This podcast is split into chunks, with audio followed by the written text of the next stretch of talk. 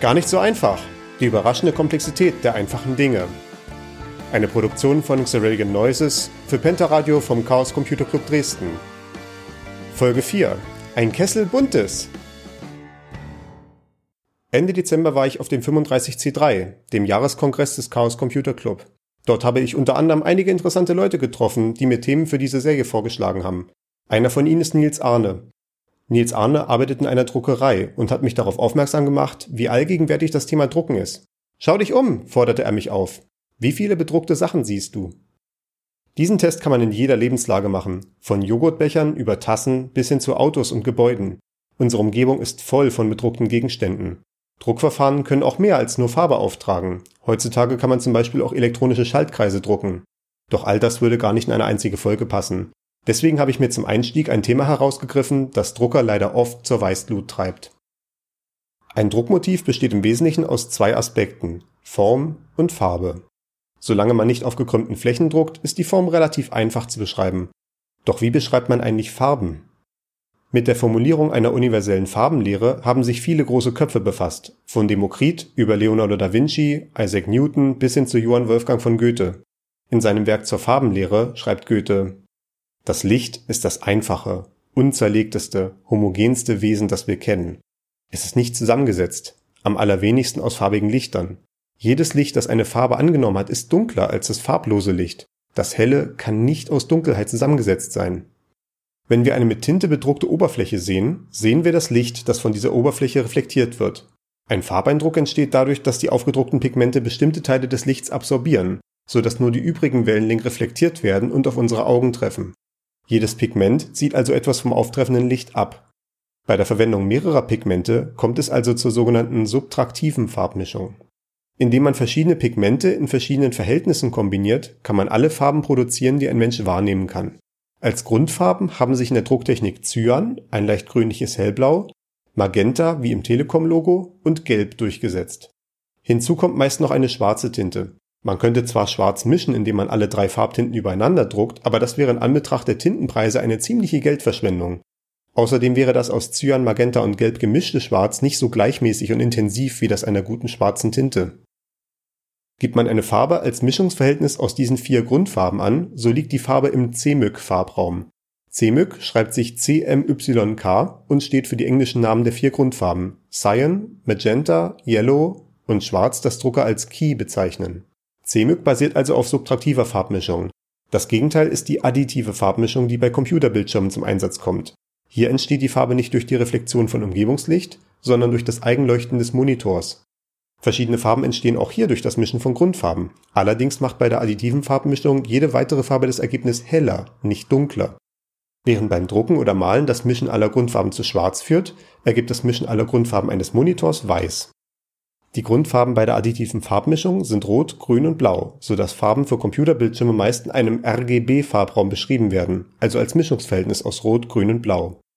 CMYK und RGB-Farbräume erfüllen also zwei gegensätzliche Funktionen.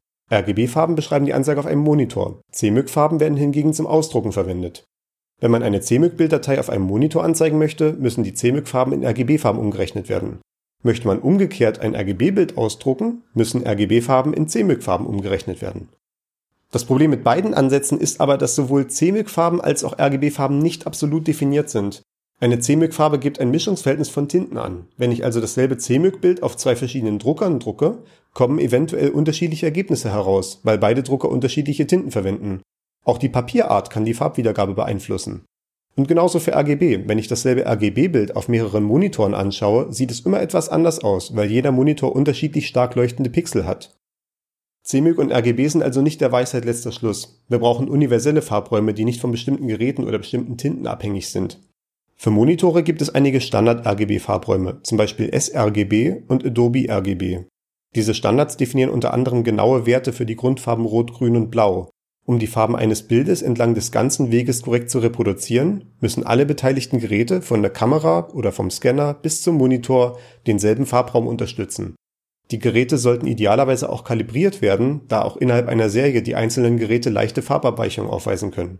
Nach erfolgter Kalibrierung werden diese Abweichungen durch Software ausgeglichen. Sowohl bei RGB als auch bei CMYK haben wir jeweils drei bunte Grundfarben. Die Grundfarben von RGB, Rot, Grün und Blau, sind dabei gerade die Gegenfarben der CMYK-Grundfarben Cyan, Magenta und Gelb. Doch warum eigentlich immer drei Grundfarben? Der Grund dafür liegt in der Struktur des menschlichen Auges. Für die Farbwahrnehmung gibt es im Auge drei Arten von Zapfenzellen. Die S-Zapfen reagieren bevorzugt auf blaues bis violettes Licht. Die M-Zapfen nehmen besonders grünes und gelbes Licht wahr. Die L-Zapfen erkennen vor allem gelbes bis rotes Licht. Die verschiedenen Zapfenarten S, M und L entsprechen also den Grundfarben Rot, Grün und Blau des RGB-Systems. Wenn wir eine Farbe sehen, nehmen wir nicht das Licht selbst wahr, sondern nur in welchem Verhältnis die verschiedenen Zapfenzellen in unseren Augen auf diese Farbe reagieren. Aus diesem Grund kann ein Computerbildschirm mit nur drei Grundfarben alle Farbeindrücke erzeugen, die ein Mensch wahrnehmen kann. Und das, obwohl er nur drei verschiedene Wellenlängen von Licht erzeugt, obwohl es in der Natur schier unendliche Kombinationen von Lichtwellenlängen gibt. Für einen Außerirdischen, dessen Augen auf andere Farben reagieren, würden die Farben in irdischen Fernsehbildern also womöglich stark verfälscht wirken. Da die Farbwahrnehmung so stark von der Physiologie des menschlichen Auges abhängt, ergibt es Sinn, Farbräume nicht nur nach den Anforderungen der Drucktechnik wie bei CMYK oder der Anzeigetechnik wie bei RGB zu definieren. Ein Beispiel für einen wahrnehmungsorientierten Farbraum ist CILAB. Das CI in CILAB steht für die Internationale Beleuchtungskommission CIE, die eine Vielzahl von Farbräumen definiert, unter anderem CI 1931, aus dem die Standard-RGB-Farbräume von vorhin abgeleitet werden. Jeder der CI-Farbräume erfüllt eine bestimmte Funktion. Die Aufgabe von CI-Lab ist es, die Farben so zu strukturieren, wie Menschen sie wahrnehmen. Das heißt, innerhalb des CI-Lab-Farbraumes ergibt sich der Abstand von Farben nicht danach, wie Tinten oder Lichtstrahlen gemischt werden, sondern als wie unterschiedlich ein Mensch die Farben empfindet. Ein häufiger Fehler von Grafikern oder Designern ist zum Beispiel, eine Farbe aufzuhellen oder abzudunkeln, indem im gewohnten RGB-Farbraum alle Farbanteile um den gleichen Prozentsatz erhöht oder verringert werden. Das führt dann oft zu einer ungewollten Änderung des Farbtons, da das menschliche Auge zum Beispiel auf mehr Grün wesentlich stärker reagiert als auf mehr Rot oder mehr Blau. Eine auf diese Weise aufgehellte Farbe kann also leicht grünstichig werden. Stattdessen sollte die Farbe vor dem Aufhellen von RGB in CLAB umgerechnet werden. Dort kann dann die Aufhellung oder Abdunklung vorgenommen werden und das Ergebnis wird dann für die Anzeige wieder in RGB zurückgerechnet. Das gleiche gilt auch für eine Animation zwischen zwei Farben. Wenn zum Beispiel eine Statusanzeige von Rot nach Grün wechseln soll, sollten die Zwischentöne nicht im RGB-Farbraum berechnet werden, sondern im CLAB-Farbraum. Ansonsten fluktuiert die Helligkeit der Zwischentöne, da die unterschiedlichen Farbanteile vom Auge unterschiedlich stark wahrgenommen werden. Wenn Sie also das nächste Mal ein Bild nachbearbeiten oder ausdrucken, Schauen Sie mal nach, ob das Bildbearbeitungsprogramm den CILAB-Farbraum verwendet und ob der Drucker sRGB unterstützt. Ihr Bild wird es Ihnen danken. Das war gar nicht so einfach. Folge 4. Eine Produktion von Xerillion Noises von und mit Stefan Majewski. Mit Musik von Josh Woodward. Vielen Dank an Nils Arne vom Wuppertaler Hackerspace DevTal für den Themenvorschlag. Weitere Informationen zur Sendung, Links zu Quellen und Musiktiteln sowie alle anderen Folgen gibt es auf www.garnichtsoeinfach-podcast.de.